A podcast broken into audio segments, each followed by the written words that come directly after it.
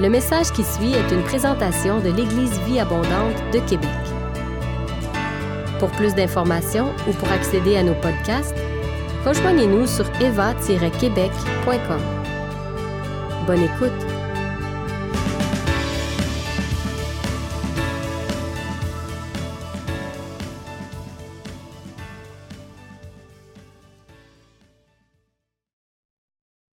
Oh, ça fait plaisir de vous voir.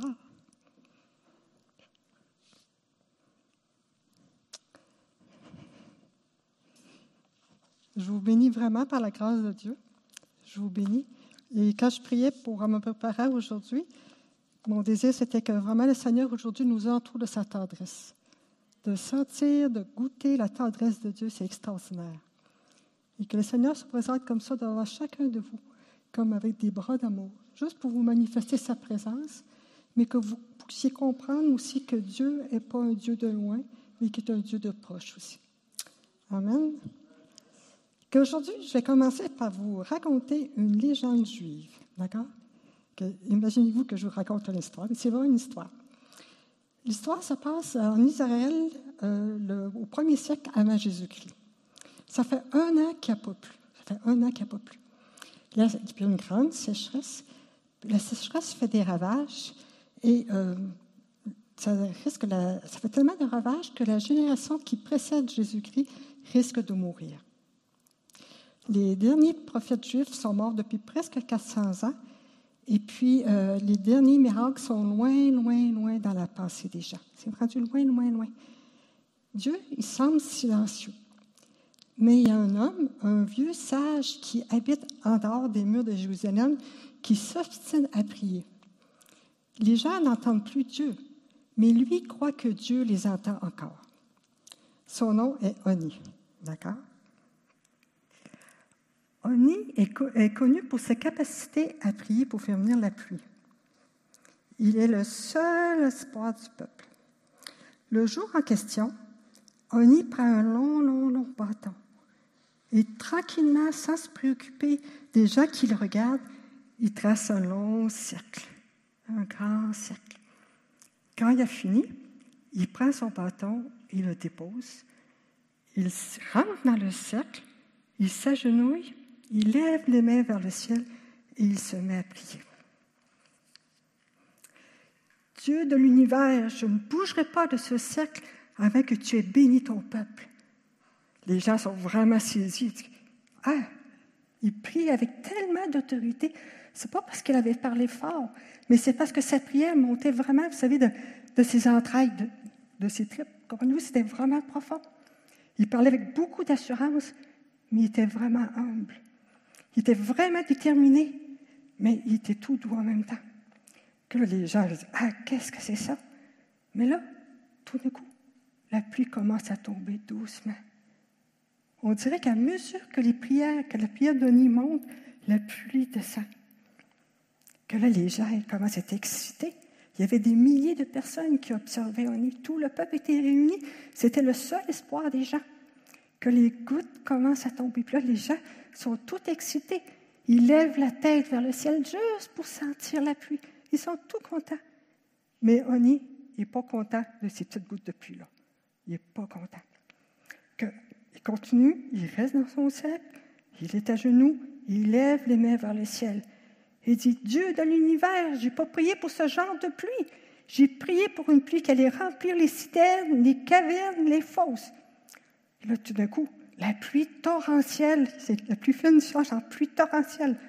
On a l'impression que chaque goutte d'eau est aussi grosse qu'un œuf. Là, tout d'un coup, ça, il pleut, il pleut, il pleut. Tellement que les gens sont pris de panique. Tout d'un coup, ils ont peur qu'il y, ait des inondations, qu'il y ait des crues soudaines, que les gens se sauvent sur le mont où était le temple. Ils voulaient vraiment sauver leur vie. Mais Oni reste dans son cercle. Il ne bouge pas, à genoux, les mains levées vers le ciel. Il dit, Dieu de l'univers, je t'ai pas prié pour ce genre de pluie. J'ai prié pour la pluie de ta bénédiction. J'ai beaucoup aimé l'histoire, il ne faut pas, de mettre à pleurer. Seigneur, j'ai prié pour la pluie de ta bénédiction, de ta faveur, de ta grâce, Seigneur. Et là, la pluie s'est mise à tomber doucement, calmement. On aurait dit que chaque goutte était une parcelle de la grâce de Dieu. Et cette pluie, elle faisait du bien à la terre, mais elle faisait du bien à l'esprit aussi parce qu'elle remplissait de foi. Amen. C'est une belle histoire. J'ai beaucoup aimé. Il y a trois raisons, je crois, pour lesquelles cette histoire est frappante. C'était la façon de prier d'Oni qui, qui, est frappante. Oni était intense, hein, on peut s'entendre. Il était prêt à prier aussi longtemps que Dieu n'allait pas lui répondre, parce qu'il était convaincu que quand il priait, Dieu entendait, et que si Dieu entendait, il allait répondre. Dieu voyait grand. Oni voyait grand. Dieu voyait grand. Je vais finir comme ça, mais là, c'était Oni. Oni voyait grand. Il demandait quelque chose qui était impossible sur le plan humain. Il demandait de la pluie pour réparer les ravages d'un an de sécheresse. C'est impossible. On sait qu'on ne peut pas euh, provoquer la pluie comme ça. Et l'autre point, c'est qu'Oni voyait loin. Il a prié pour sauver toute sa génération. D'accord? Que, si vous voulez, on va regarder ces trois points-là ensemble. J'ai intitulé mon exhortation Infiniment au-delà. Puis je vous dire que par mon exhortation, quelque part, je vous invite à faire une incursion dans mon univers spirituel. Si je fais ça, ce n'est pas pour attirer l'attention sur moi, mais c'est que pour vous amener à rêver grand avec le Seigneur. D'accord?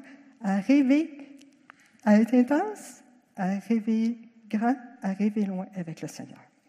D'accord? Je vais prier.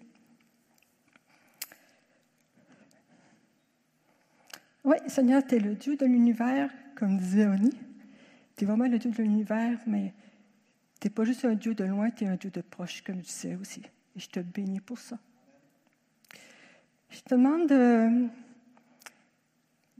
Je vais prendre la même image. Je te demande de trouver en nous une terre fertile que tu peux ensemencer d'une semence de vie. Et c'est ça que je prie, que mes paroles soient une semence de vie, qui soit euh, sème l'espoir, soit qui fasse renaître l'espoir, ou qui amène les gens à rêver avec toi, ou de rêver les rêves que tu as pour nous. C'est vraiment mon désir, Seigneur. Je te bénis pour qui tu es. Je te bénis pour chacune des personnes qui est ici. Te bénis pour ton Saint-Esprit, pour les gens qui nous entourent. On t'aime, Seigneur Dieu. Amen.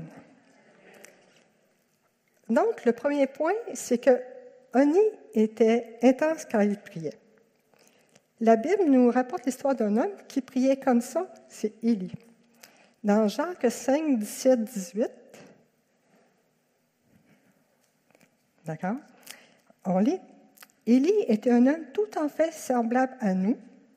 Il pria avec insistance pour qu'il ne pleuve pas, et pendant trois ans et demi, il ne tomba pas de pluie sur le sol. Puis il pria de nouveau, et le ciel redonna la pluie et la terre produit ses récoltes. C'est une histoire de, pluie, de sécheresse et d'un Dieu qui répond, comme avec Oni. Est-ce que vous vous êtes déjà demandé qu'est-ce que Oni faisait quand il priait avec insistance? Qu'est-ce que ça veut dire prier avec insistance? Est-ce que ça veut dire que Élie, sans arrêt, disait Dieu, Dieu, tu m'entends-tu? Dieu, Dieu, qu'est-ce que tu fais? Tu n'as pas répondu. Dieu, je suis là, le Dieu. Coucou. Est-ce qu'il faisait constamment ça? C'est quoi prier avec insistance? Je crois qu'une partie de la réponse se trouve dans 1 roi 17, 18, qui décrit justement la situation évoquée dans Jacques 5. On lit dans 1 roi 17, 18 que Dieu a décidé d'envoyer une sécheresse en Israël parce que le roi Akab est un roi idolâtre. tu peux l'enlever, Charlotte, merci. C'est un roi idolâtre ah, excusez-moi, j'ai été perturbée. Euh, Akab est un roi idolâtre qui, qui, adore les dieux Baal. Et Dieu a choisi d'utiliser Élie pour annoncer son jugement à Akab. On lit dans 1 roi 17, 1.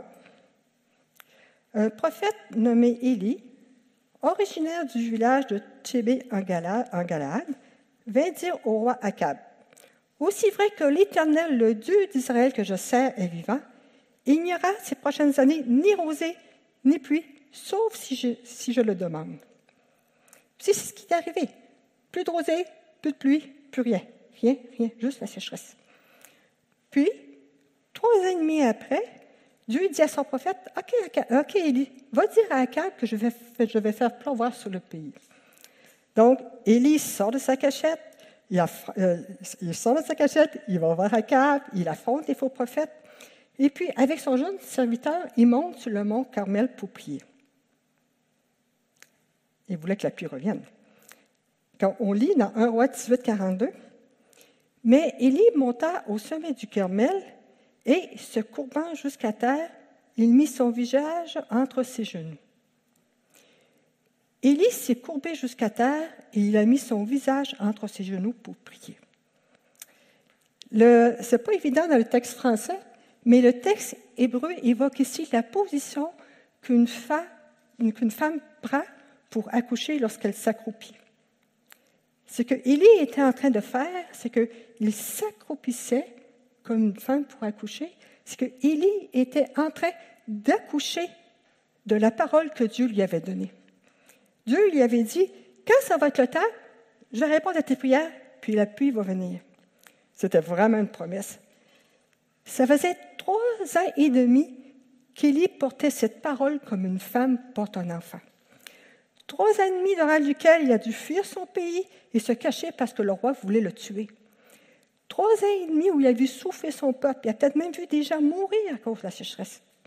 Ça n'a pas pas dû être facile mais il était déterminé à attendre que Dieu euh, accomplisse la parole. Il savait qu'il devait attendre le moment propice que Dieu voulait pour accomplir la parole. Donc, ce jour-là, sur le mont Carmel, il savait que le, temps de la délivrance était arrivé. Le Seigneur lui avait dit, c'est aujourd'hui que je t'exauce, c'est aujourd'hui. Qu'il s'est accroupi, il s'est accroupi, puis a commencé, il a commencé à prier. Sept fois, il a envoyé son jeune serviteur pour voir si la pluie venait. À la septième fois, ou à la septième contraction, Élie a su que la pluie venait et elle est venue. On lit dans la parole qu'il y a une tempête qui levée, les nuages, le ciel est tout plein de nuages noirs, puis une pluie torrentielle s'est mise s'est mis à, à tomber. Je crois que c'est ça, prier avec intensité. C'est prier avec passion et conviction du plus profond de notre être c'est avoir la conviction que l'Esprit Saint a semé en nous une promesse et que notre mission est de nourrir et de porter cette promesse comme une femme porte un enfant. Jusqu'au jour que Dieu a décidé que ce serait de venir au monde. Vous savez, quand on porte un enfant, a des moments qu'on est rempli de joie, on a plein de rêves, puis d'autres moments, on ne veut plus rien savoir. On est découragé, on est fatigué, on se dit, ça n'arrivera jamais. Mais on sait dans les moments de joie comme dans les moments de, difficulté, on sait, on veut aller jusqu'à la fin pour porter l'enfant et qu'il vienne au monde au bon moment. Et je pense que c'est ça, euh, vraiment que la façon dont Élie portait, et que c'est ça, cette idée de, de, prier, euh, d'être intense. C'est savoir que Dieu a mis en nous une semence de vie. Et on veut en prendre soin, on veut la nourrir, on veut la chérir jusqu'au moment que Dieu vient répondre. Je pense que pour moi, ça définit bien qu'est-ce que c'est la, prier avec intensité. Amen. Le deuxième point particulier de la façon dont on y priait est qu'il s'attendait à beaucoup de la part de Dieu. Il voyait grand. Il a demandé beaucoup de pluie, beaucoup, beaucoup, beaucoup de pluie. J'aime euh, vraiment cette idée de s'attendre beaucoup de la part de Dieu. Et euh, c'est Dieu qui m'a poussé à y croire. Euh, un jour, il y a pas longtemps, je me suis réveillée à 7 heures le matin et j'étais vraiment fatiguée, vraiment fatiguée. Puis je demandais au Seigneur, j'ai dit, Seigneur, je, dis, je voudrais, je me suis que je puisse pouvoir me rendormir jusqu'à 8 heures. Je me suis rendormie, mais je me suis réveillée à 10 heures. Oh, j'étais pas contente. C'était ridicule, là, mais c'est pas grave. J'étais vraiment, mais vraiment irritée contre Dieu. C'était pas beau. J'ai fait une crise à Dieu, en tout cas, une crise existentialiste, comme ma journée est foutue. Je pourrais, ah, c'était pas beau à voir que, sincèrement, j'exagère pas, je me rappelle, même si ça fait très, très longtemps. Dieu m'a écouté. Il n'a rien dit. Il écoutait doucement, doucement. Puis, quand j'étais calmée, quand je me suis calmée, il m'a dit Je donne toujours plus que ce qu'on me demande. Oui, Dieu a le sens de l'humour. il y avait une chanson qui, en tout cas. Mais c'est vraiment important.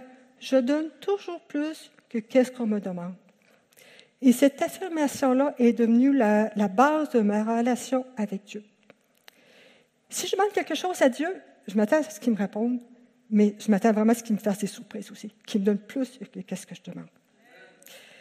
Puis avec le temps, j'ai compris qu'une façon de recevoir infiniment au-delà de ce qu'on demande, c'est de saisir les projets que le Seigneur a pour moi et de les transformer en sujet de prière. Le Seigneur a des projets pour nous, des, des projets inimaginables, impensables, qui dépassent tout ce qu'on peut savoir de nous-mêmes, comme Paul dit dans Éphésiens 3. Au mystère euh, prophétique, on s'est souvent posé la question jusqu'à quel point on peut demander plus à Dieu? Jusqu'à quel point on peut toujours dire à Dieu Je veux plus, je veux plus, je veux plus, puis qu'on doit arrêter puis se contenter de ce qu'on a? C'est une question que, une des questions que j'aimais poser quand on avait des discussions. À l'époque, il y avait un membre, que je n'aimerais pas, il y avait un membre qui euh, me disait que j'étais bizarre. Puis il me taquinait, il était, gentil, mais il me taquinait toujours, il dit Diane, es bizarre, toi. Tu veux toujours avoir plus. Il y a quelque chose de. Mais ça, ça me fait réfléchir. Je, je, quand même, c'est quelqu'un que je respectais beaucoup, que je respecte encore beaucoup. Ça me fait réfléchir. Je me suis dit, de prime abord, la personne avait raison. Dans Jean 6, 35, Jésus dit que celui qui vient à lui n'aura plus jamais soif ni faim, qu'il sera toujours rassasié. Que quand j'ai lu ça, je me suis dit, hmm, peut-être que j'exagère.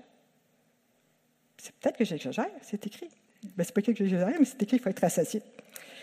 Puis que là, je sincèrement, je me suis calmée un peu. J'ai décidé d'être prudente dans mes prières. Ça a duré un petit peu, quelques temps, je ne sais pas combien de temps, je ne m'en rappelle plus trop. Puis, par hasard, j'ai écouté un message d'Heidi Baker.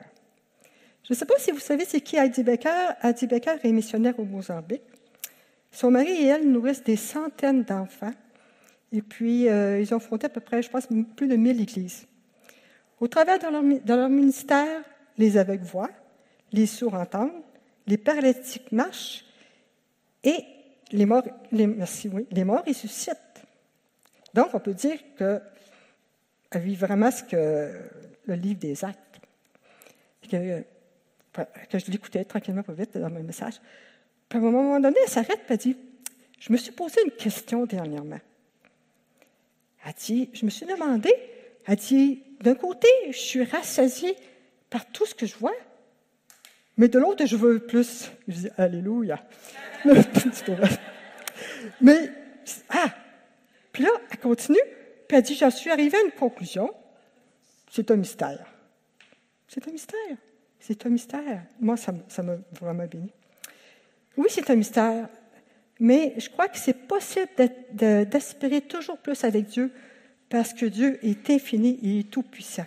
Dieu est vivant, il est en mouvement, il demeure constamment et parfaitement Dieu. Dieu, il ne change pas. Il est le même hier, aujourd'hui et demain.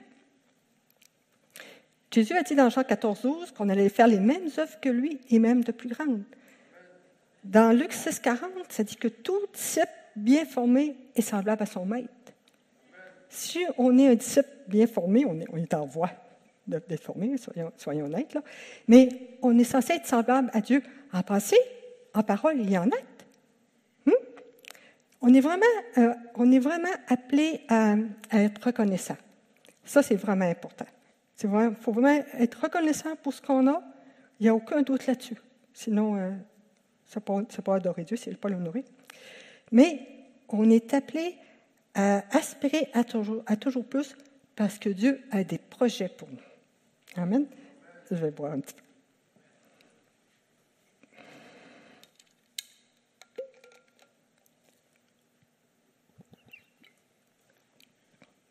Dieu a des projets pour nous. C'est quelque chose de, ou de fois ce que j'explique aux gens du ministère, c'est que Dieu dépose en nous des rêves. Nous, on a nos rêves, puis des fois, on pense que nos rêves viennent de nous.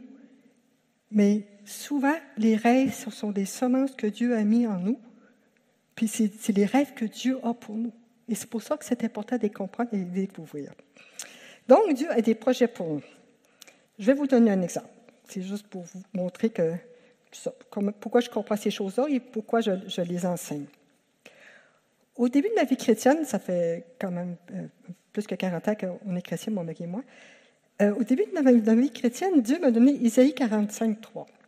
C'est un prophète, euh, c'est un un, verset qui parle de richesse enfouie, de trésors cachés et de l'appel que Dieu donne à notre vie. Quand j'ai lu ce verset-là, je n'avais aucune idée de ce que ça voulait dire. Puis, pendant des années et des années, maintenant je comprends ce que j'ai fait, je l'ai porté comme une femme pour un enfant. J'ai prié constamment, je me disais, mais qu'est-ce que tu veux me dire? Mais qu'est-ce que c'est cette histoire-là? J'ai aucune idée. Mais j'ai prié, j'ai prié, j'ai prié. Puis, un soir, le Seigneur m'a dit, ben Diane, ce verset-là, c'est parce que par lui, je t'annonce que tu es appelé au mystère prophétique. Ça m'a vraiment surpris, surtout que je ne croyais pas du tout à la prophétie et je parlais mal, même en mal. Je critiquais vraiment tous les gens qui faisaient la prophétie. Que Dieu arrive dans ma vie tout d'un coup, un beau soir, et il me dit Diane, il dit le verset, ça veut dire que je t'appelle au mystère prophétique. Je n'avais jamais, jamais demandé ça. Tout ce que je demandais à Dieu, c'est d'être une bonne chrétienne. Je voulais juste, je voulais avoir une vie qui plaise à Dieu, mais je n'avais jamais pensé que j'allais jouer un rôle spécifique dans l'Église. Mais à partir du ministère prophétique, c'était un des projets de bonheur que Dieu avait pour moi. Ça, Dieu me dit ça un soir, mais il le mettait en question. J'étais interpellée dans mon culte par euh, Matthieu 13, 16. Matthieu 13, 16, ça dit Vous, au contraire, vous êtes heureux parce que vos yeux voient et vos, et vos oreilles entendent. C'était vraiment un verset. Vous savez, quand on a une parole, là, que tu sais que c'est Dieu qui te parle, puis tu sais là, que ça, c'est comme un jalon dans ta vie, une balise, puis ça veut dire quelque chose. Je ne croyais, pas, je croyais pas avant au, au don prophétique du tout, du tout, du tout, mais quand même, Dieu me parlait beaucoup, beaucoup, beaucoup par la parole. Puis que Dieu me dit ça. Il dit, vous, au contraire, vous êtes heureux, vos yeux voient et vos, et vos oreilles entendent. Dans le contexte, Jésus dit ça à ses disciples parce que les disciples ont reconnu qu'il était le Messie. Mais je savais qu'il y avait plus. Fait que je savais qu'il y avait plus. Fait que le soir, quand le Seigneur me parlait d'Ésaïe 43, c'était mon appel à la prophétie, j'ai compris qu'il y avait un lien, mais je ne comprenais pas. Fait que qu'est-ce que j'ai fait? J'ai prié pendant je ne sais pas combien de temps, je priais, puis je priais, puis je priais. Puis tout d'un coup, j'ai vécu une expérience qui m'a montré que quand Jésus disait, vous, au contraire, vous êtes heureux car vos yeux voient et vos oreilles entendent, Dieu voulait vraiment dire boire. Il voulait vraiment dire boire. Je vais vous raconter une, petite histoire que, qui amuse le pasteur Benoît. Je ne raconter pas tous les détails, mais je vais, je vais compter un peu. Euh, où on habitait, Michel et moi, on avait une mangeur à oiseaux. J'avais vraiment des beaux, vraiment des beaux oiseaux. Et toutes les personnes qui ont des mangeurs à oiseaux ah, excusez-moi l'accent, de mangeoires pour nourrir les oiseaux, euh, ils savent à quel point que les écureuils, euh, il faut vraiment euh, aimer toutes les créatures de Dieu, mais il y en a qui c'est plus difficile. En tout cas, ils étaient, ils étaient acharnés. Michel m'avait aidé, on avait fait installer des missiles pour chasser les écureuils. Il n'y avait rien, rien, rien à faire. Sincèrement, je n'exagère pas. Vous pouvez poser la question à Michel une fois, j'étais dans la fenêtre, puis il y avait, notre mangeur était sur un poteau, et puis il y a un écureuil qui monte, que je commence à cogner dans la fenêtre pour lui faire peur, puis je n'ai pas ça que l'écureuil me regarde et me dit hum, Si tu penses que. il continue, que là, j'étais vraiment découragé, sincèrement. Puis que là, je dis à Dieu, j'ai dit, oh, Dieu, fais quelque chose, j'en peux plus. Que l'écureuil s'élance pour monter sur le poteau, il fait ah! Puis il sort en courant. Qu'est-ce qui se passe? Et je regarde, et au haut du poteau, il y avait un gros ange comme ça, là, qui le regardait, on va dire, viens je t'attends. J'ai plus jamais eu d'écureuil dans ma mangeoire. Mais c'est vrai que c'est drôle, c'est vraiment drôle comme histoire. Mais j'ai compris qu'exactement comme je vous disais, quand Dieu disait que j'allais voir, c'était vraiment voir. Et ça, c'était pour me bénir. Ça m'a vraiment béni. C'était ma première fois que je voyais dans le monde spirituel. Mais c'était aussi pour cette expérience c'était pour m'ouvrir à cette réalité spirituelle, justement. Puis, ça continuait, parce qu'avec Dieu, on va de gloire en gloire. Ça continue. Une autre expérience que je vous raconte, euh, j'étais sur une autoroute, une autoroute qui n'était pas très achalandée, et je prends une bretelle pour sortir, et quand je rentre dans la bretelle, il passe un aigle comme ça devant moi, vraiment à mon niveau. Et puis, il arrive, et il se pose juste à côté de la voiture. Ben, pas sur la route, là, mais à côté. Puis là, il n'y avait personne derrière de moi, que moi je regarde, puis lui, il se met à me fixer. Que je regarde. À un moment donné, il est arrivé quelqu'un, puis la personne me regarde, il a dit, ben, décolle, là, qu'est-ce qu'il faut Fait que là, quand je suis retournée à la maison, notre fille était là, puis euh, on a eu une discussion, Michel, notre fille et moi. Est-ce que j'avais vu vraiment un, aigle ou si c'était une vision? Je n'étais pas capable de le dire. On avait beau examiner la situation dans tous les sens, je n'avais aucune idée. Fait que c'est simple. J'ai demandé au Seigneur, Seigneur, est-ce que j'ai eu une vision ou si c'était la réalité? Dieu me répond vraiment clairement. Il me dit, que ce soit la réalité ou une vision, c'est pas important. Ce qui compte, c'est que tu saches que c'est moi qui te parle. Et pour te montrer que c'est moi qui te parle, demain matin, quand tu vas lire ta Bible, il va y avoir un verset qui va parler d'un aigle. Mais même là, tu ne me croiras pas. Je dis OK. Que je mets de côté ma. Ça. Euh, j'arrête de passer à ça. Le matin, je lis ma Bible. Effectivement, il y avait un aigle. Mais j'essaie de comprendre qu'est-ce que ça voulait dire dans le contexte. Je n'avais aucune idée. Que j'ai décidé de laisser faire. Euh, à cette époque-là, je ne savais pas que quand on ne comprend pas, il faut prier cet esprit pour qu'il nous explique. Là, j'ai fait du, chemin, là, mais fait que j'ai mis ça de côté. Je me suis dit, je comprends pas, c'était n'importe quoi. Euh, fait que, les mois passent, puis à un moment donné, une nuit, le Seigneur me réveille, puis il me donne l'interprétation du verset. Puis là, je dis, non, non, ça ne se peut pas. Je dis, ça se peut pas. Je ne l'ai pas cru, comme il me l'avait annoncé, mais même s'il m'avait annoncé que je ne le croyais pas, c'est vrai, je ne le croyais pas. Je ne le croyais pas. J'ai dit, ça se peut pas. Puis que, quand je me suis levée le matin, euh, j'ai commencé à prier, puis j'argumentais avec Dieu en disant Ça se peut pas ton affaire, ça se peut pas. À un moment donné, j'ai la surprise. Il pleuvait. D'un côté de la maison, il pleuvait, puis de l'autre côté, il faisait soleil. Il y avait un, nuage que je me suis dit Ah, j'ai une idée. Que j'ai dit à Dieu J'ai dit Si, si j'entends vraiment ta voix, si c'est vraiment vrai ce que tu me dis, donne-moi un arc-en-ciel. C'était logique de passer sur le plan humain qu'il y aurait un arc-en-ciel. Il pleuvait, puis il faisait soleil en même temps. Le Seigneur m'a dit Oui, je vais t'en donner un, mais ce soir, tu l'as du souper. J'ai dit OK. Puis que je suis allée voir dehors quand même. Parce que logiquement, il aurait dû y avoir un arc-en-ciel. Mais il n'y avait pas d'arc-en-ciel. Je me dit OK. Quel soir, on soupait? J'avais oublié l'histoire. Je, sais que des fois, je suis bizarre, mais j'oublie les, affaires de même. Des fois, je prie pour plus les oublier, mais en tout cas. Fait que le soir, je suis rentrée de souper tranquillement. Tout d'un coup, cet esprit me dit Hé, ton arc-en-ciel. Je dis Oups.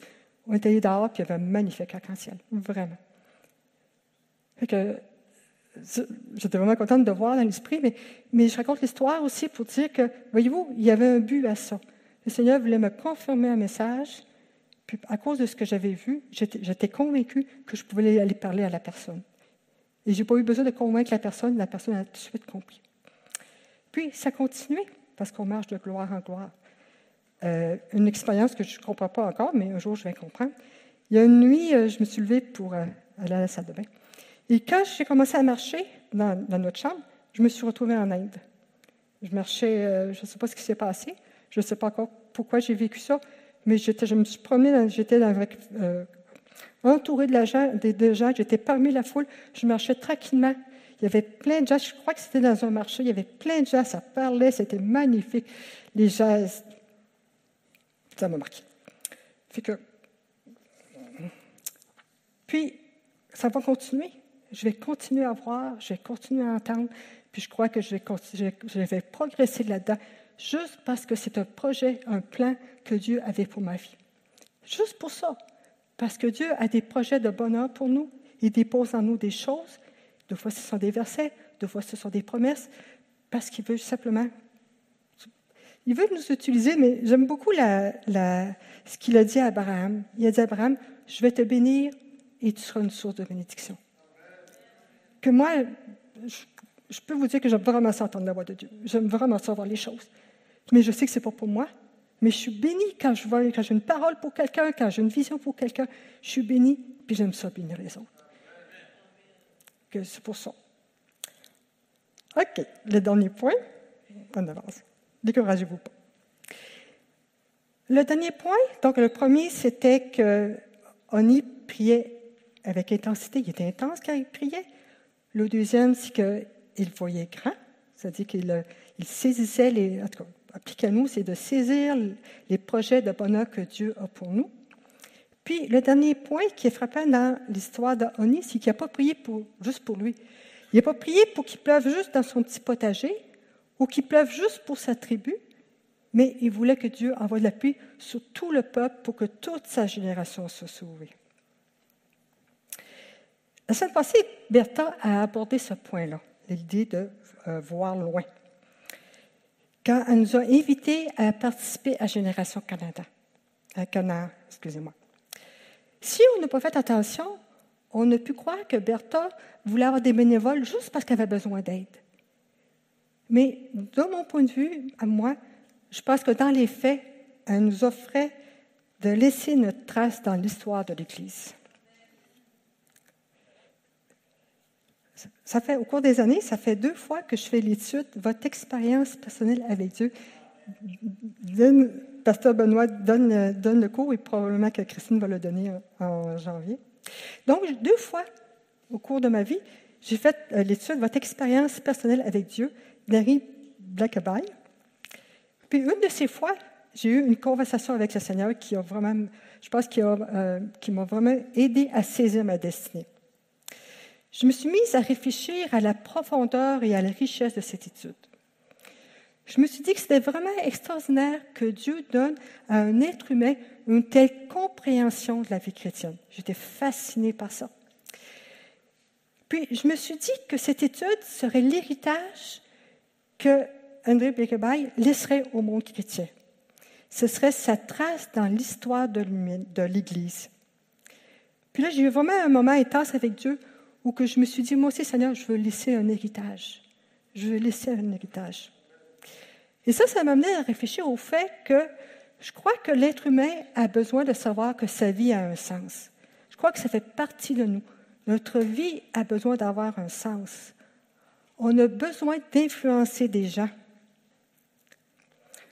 On a besoin de savoir qu'on va faire sa marque. Je veux vraiment inciter là-dedans. Ça fait partie de notre, de notre nature. Là, je pense que c'est pour ça que souvent, en général, en tout cas, les gens ont des enfants ou qui décident, ils désirent laisser un héritage matériel. Mais quand je réfléchissais à ça, je me suis dit, c'est vraiment important d'avoir des enfants. On a deux enfants et huit petits-enfants qu'on a bien compris. Là. Mais, mais je me suis dit aussi qu'il y avait une autre sorte d'héritage que je voulais laisser. C'était un héritage spirituel. Un héritage spirituel que je pourrais transmettre à des personnes qui elles-mêmes le feraient prospérer pour transmettre à d'autres personnes. J'ai compris avec le temps que pour moi, c'était de l'héritage que je veux laisser, comme a si bien dit Pasteur Benoît, c'est d'être capable de comprendre qu'est-ce que c'est la présence de Dieu afin d'aider des gens à y entrer. Et que ces gens-là puissent eux-mêmes tellement comprendre et tellement, que ce soit une réalité tellement présente pour eux, qu'eux-mêmes le transmettent à d'autres personnes, qui vont transmettre à d'autres personnes, à d'autres personnes. Dieu est le Dieu des générations. Combien de fois dans la Bible on lit je suis le Dieu d'Abraham, le Dieu d'Isaac et le Dieu de Jacob. On y avait compris. C'est sûr qu'on peut, on peut prier pour nos besoins personnels, c'est vraiment important. Mais je, crois qu'il y a des prières qui doivent avoir une vision à long terme. C'est vraiment en ayant des, prières avec une vision à long terme que notre vie va avoir vraiment un sens et une portée éternelle.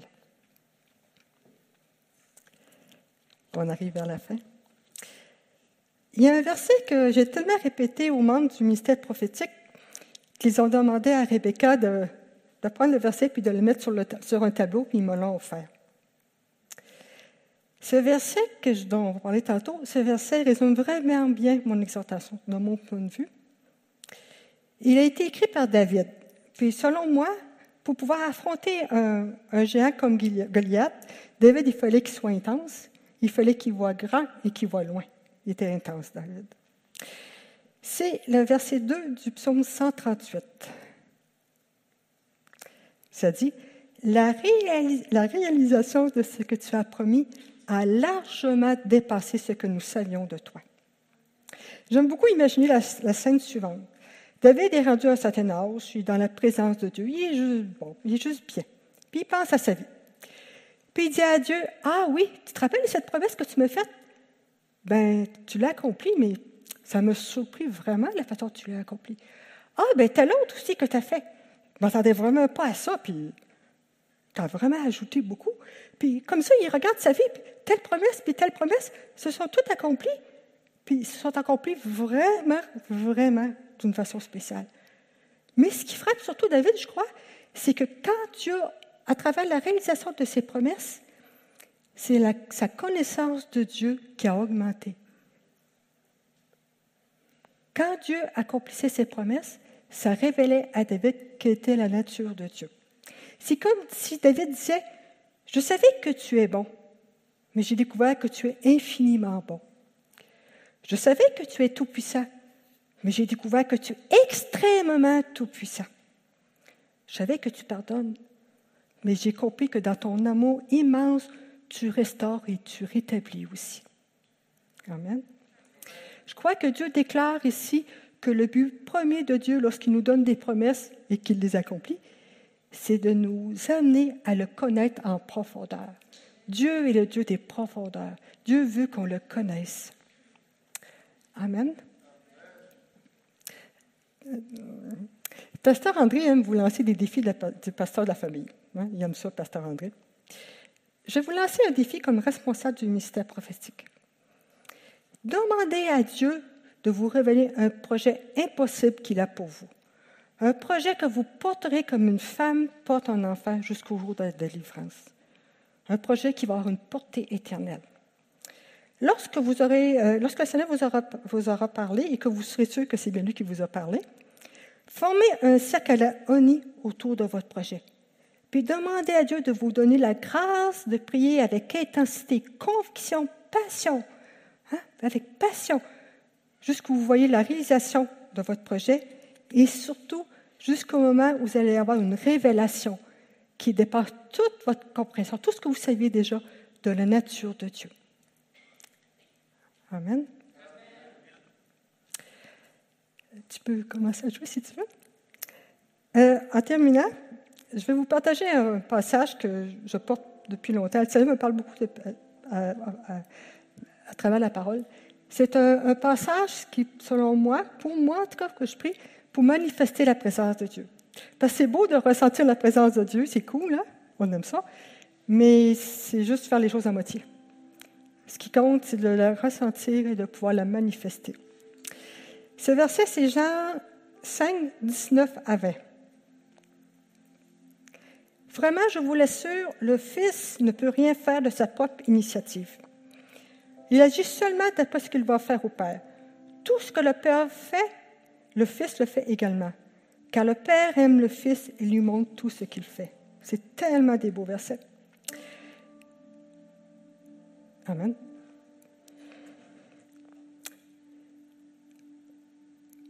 Vous avez peut-être dit que j'exagère dans mes prières de fois, mais je ne pense pas. Ma prière, c'est lorsque je vais imposer les mains aux gens, c'est que le Seigneur me donne, me donne de voir dans le monde spirituel leur destinée et qu'en la déclarant, ils puissent y entrer. Ma prière, c'est lorsque j'impose les mains aux gens, que le Seigneur me donne de discerner dans le monde spirituel l'origine de leur problème, afin que je, chasse, que je sache comment prier pour qu'ils soient délivrés ou guéris sur le coup. Je crois que ma prière est biblique. Jésus a dit que nous ferions les mêmes œuvres que lui et même que nous en ferions de plus grandes dans Jean 14, 12. Il a dit que tout disciple bien formé serait semblable à son maître dans Luc 6, 40.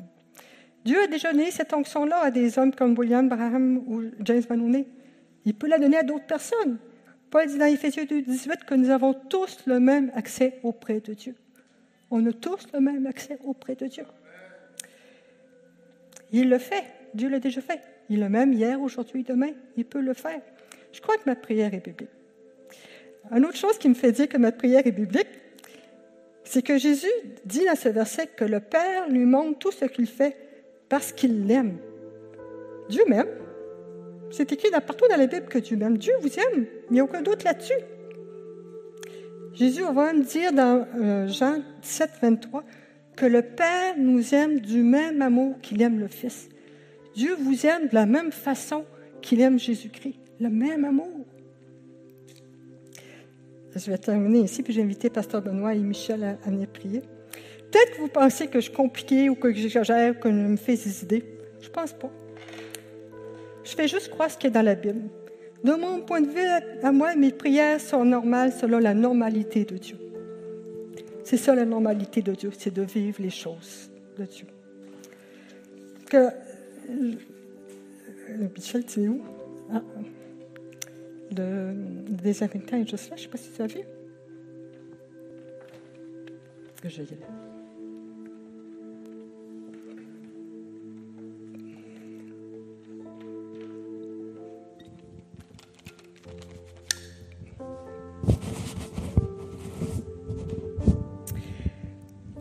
On va prier que la présence de Dieu est ici, il n'y a aucun doute. Pas besoin de, de, même de le dire, c'est évident que Dieu est ici, Dieu est forcément ici. Mais que vous puissiez comment saisir votre destinée, que vous puissiez entendre la voix de Dieu pour qu'il vous euh, exprime son amour envers vous, pour qu'il vous donne une promesse qui va être une semence de vie. Vraiment. Puis, euh, je vais laisser euh, Michel et Pasteur Bon de prier aussi comme le Seigneur les conduise. Je vais commencer, puis je vais vous laisser aller après les, les gars. Est-ce qu'on peut se lever ensemble pour avoir une attitude oui. active de, de réception? Si vous, si vous, voulez. Si vous ne voulez pas, vous pouvez lever vos mains aussi, si vous voulez. À vous. On prie le Dieu qui répond. On prie le Dieu qui, euh, qui aime nous voir euh, s'approcher de lui avec conviction, avec passion. Dit Seigneur, je veux voir ta gloire. Seigneur, je veux goûter ta gloire. Seigneur, je veux participer. Je veux participer à ton œuvre. Et c'est ça, c'est notre grand Dieu qui nous attend, qui nous attend les bras grands ouverts. Et Seigneur, on vient comme ça. Alléluia. On vient comme ça. On te crée parce que tu es le Dieu trois fois saint. Alléluia. Mais on court vers toi comme des enfants qui se savent aimer d'un Père oui, qui Seigneur. est parfait. Mm. Tu es un Père parfait. Et ma prière, la première prière que je fais, c'est qu'on puisse goûter ton amour, qu'on puisse l'accueillir, l'accepter pleinement. Tu es un Dieu amour. Et tu dis que parce que ton amour est parfait, nous pouvons nous approcher sans crainte de toi. Et c'est ce qu'on fait, Seigneur. On vient juste pour te voir, juste pour t'entendre, juste pour goûter combien tu es bon. Et je te bénis, Seigneur. Je te bénis, Seigneur. Alléluia.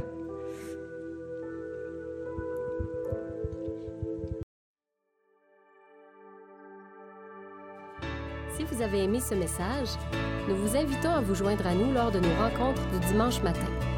Vous trouverez l'horaire et l'emplacement de nos réunions sur notre site internet eva-québec.com. N'hésitez pas à communiquer avec nous et que Dieu vous bénisse.